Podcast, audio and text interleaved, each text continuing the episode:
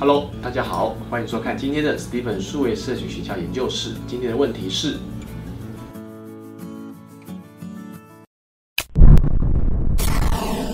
一般来说，社群泛指的是我们一些认知的平台，比如说脸书是社群，IG 是社群，Line 是社群，微博、微信是社群，Twitter 是社群，这是一般的认知，所以把它认为是一个平台，就是我们的这些 logo。但其实呢，社群真正的定义，英文是 social。那我们不是说平常要跟朋友 social 一下，所以 social 其实啊，我会认为 social 是一个动词，而不是一个名词。动词的定义就是它是人跟人之间的互动行为，这叫做 social 互动。比如说按赞。留言、分享、沟通啊，或者是一起吸伴来参加一些事情，这种参与式的，所以它是一个互动的行为。那这样的互动呢，它透过社群的渲染，人跟人之间的互动，跟您的朋友圈互动，产生内容，扩散到第二层、第三层、第四层的这个人脉圈扩散开来，晕开来，就像波纹一样渲染开来，产生很多层的效应。这个就叫做社群，是人跟人之间的互动行为，是动词。所以社群呢，它颠覆一件事情。啊，它把平常的媒体是只能接受啊，是被动观看，但社群让人们同时是讯息的接受者，更是讯息的传递者。它颠覆了人们从媒体获取资讯的来源，每个人都是自媒体，同时也是会成为影响舆论洪流的一个节点。所以呢，社群的力量是很庞大的。那要切记，就是社群的渲染力很高，但是可控性是最低的啊。所以我们不能去操控社群的舆论，但我们只能去引导跟影响啊。这就是社群的魅力。谢谢。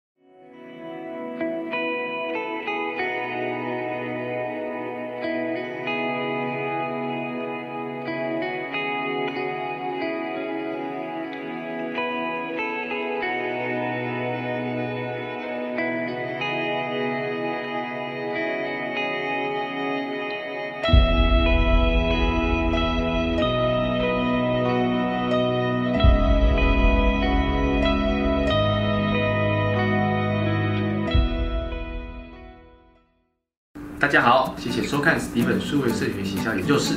现在 YouTube channel 刚开张，就每周送书给大家。只要你在下面的影片多多帮我们分享的话，每周会送一本哦，请大家多多分享。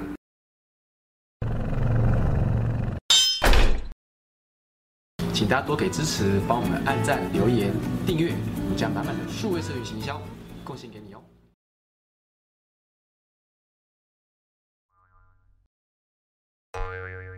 Hello，大家好，欢迎收看 Steven 数位社群行销研究室行销叮咛。叮咛的题目是在数位社群行销里面最重要的有两件事情，是绝对的天条。第一个是时程，时间的把握。你的时间把握是否井然有序？从一开始即将接到专案或领到任务的时候，你的 schedule 排的怎么样？从发想期到企划期到制作期。到上线期到宣传期，这些排程的细节是什么？一个 paper 先把大纲排出来，你的创意期什么时候，企划期什么时候，就有一个区间嘛。第三个是你的上线期什么时候，宣传期什么时候，对不对？把这些期先个别的列出来之后，在细部的把这个期间里面什么时候要发想创意，什么时候过第二次，什么时候 final 啊，把它细节的写出来。那这时程把握不只是规划，更重要是把关，把关最重要。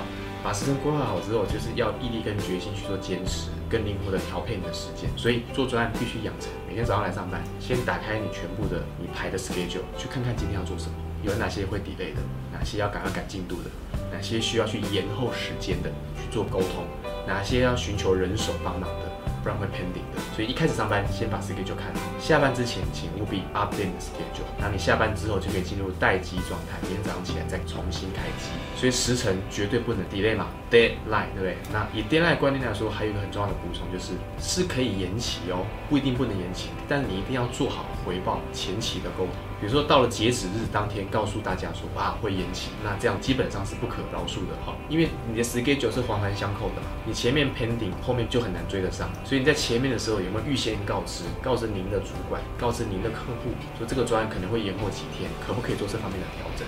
所以在前期的回报都很重要。那如果时间不能调整，那人力能不能调整？资源能不能增加？这都是大家可以去思考的地方。所以时程是绝对性的关键。这是第一个，第二个啊，很重要的天条是 KPI。我们在做数位社群营销专案里面啊，它跟其他平台的行销有一个关键的不一样，就是它的数据会比较多，数据比较多的时候，它被定义的效果好不好的绩效指标也比较多。所以当被定 KPI 的时候，开始发想执行的时候，就要瞄准我们的 KPI，如何我们的文字、我们的图片、我们的切入的角度该怎么样会对 KPI 有帮助？KPI 的背后是目标族群跟消费者洞察。我们跟这些目标族群，还有他们的消费者洞察里面，怎么触动他的按赞、留言、分享、点击、买东西、下单、留名单，他们的共鸣点会是什么？在一开始发想之后，就要去瞄准它，在后面每一次的上文的时候，也会去优化跟调整数字好不好？那这个数字里面它是不是力有未逮？那可不可以及时的做调整？所以监控 KPI 跟调整 KPI 很重要。而且必须实时的牢记您的 KPI。你在做每个专案、每个任务的时候，你的 KPI 可能不只是记在你的电脑里、你的笔记本里，你要时时牢记在心里。那这 KPI 等于是一个活动是否成功的绝对性的量化的关键嘛？到最后就看成效。所以你对时程的了然于胸，并且不断的优化很重要。再次提醒，如果 KPI 有问题的话，回报也非常重要。回报你的主管、你的客户，因为他都有可能在被调控。比如说啊，你今天告诉主管说，我现在这活动还差一万流量，那是一个天大的噩耗。所以你能不能提前说？因为一万除一天，那一天要到一万很辛苦。可是一万提前五天说，一万除以五，一天只要供两千，那一万提前二十天讲，那是一万除以二十嘛，那一天五百也比较好追。所以越早说越能够调整。因为有时候调整是 know how 的调整，可能是素材更多元的调整，可能是受众的调整或方法的调整等等，所以都还在有的救的时候，你必须先快速的去做回报。最后这两个很关键，时辰。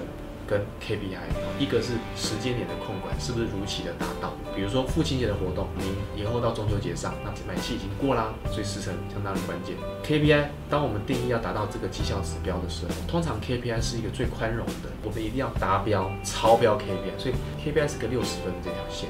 当我们达不到 KPI 的时候，会产生一个状况，就是你自己保证的事情你都做不到，所以你就不太被信任。这两条线是一定要坚守住的。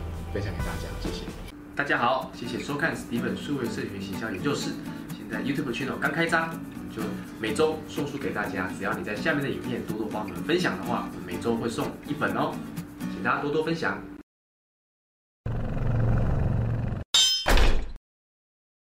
请大家多给支持，帮我们按赞、留言、订阅，我们将满满的数位社群行销贡献给你哦。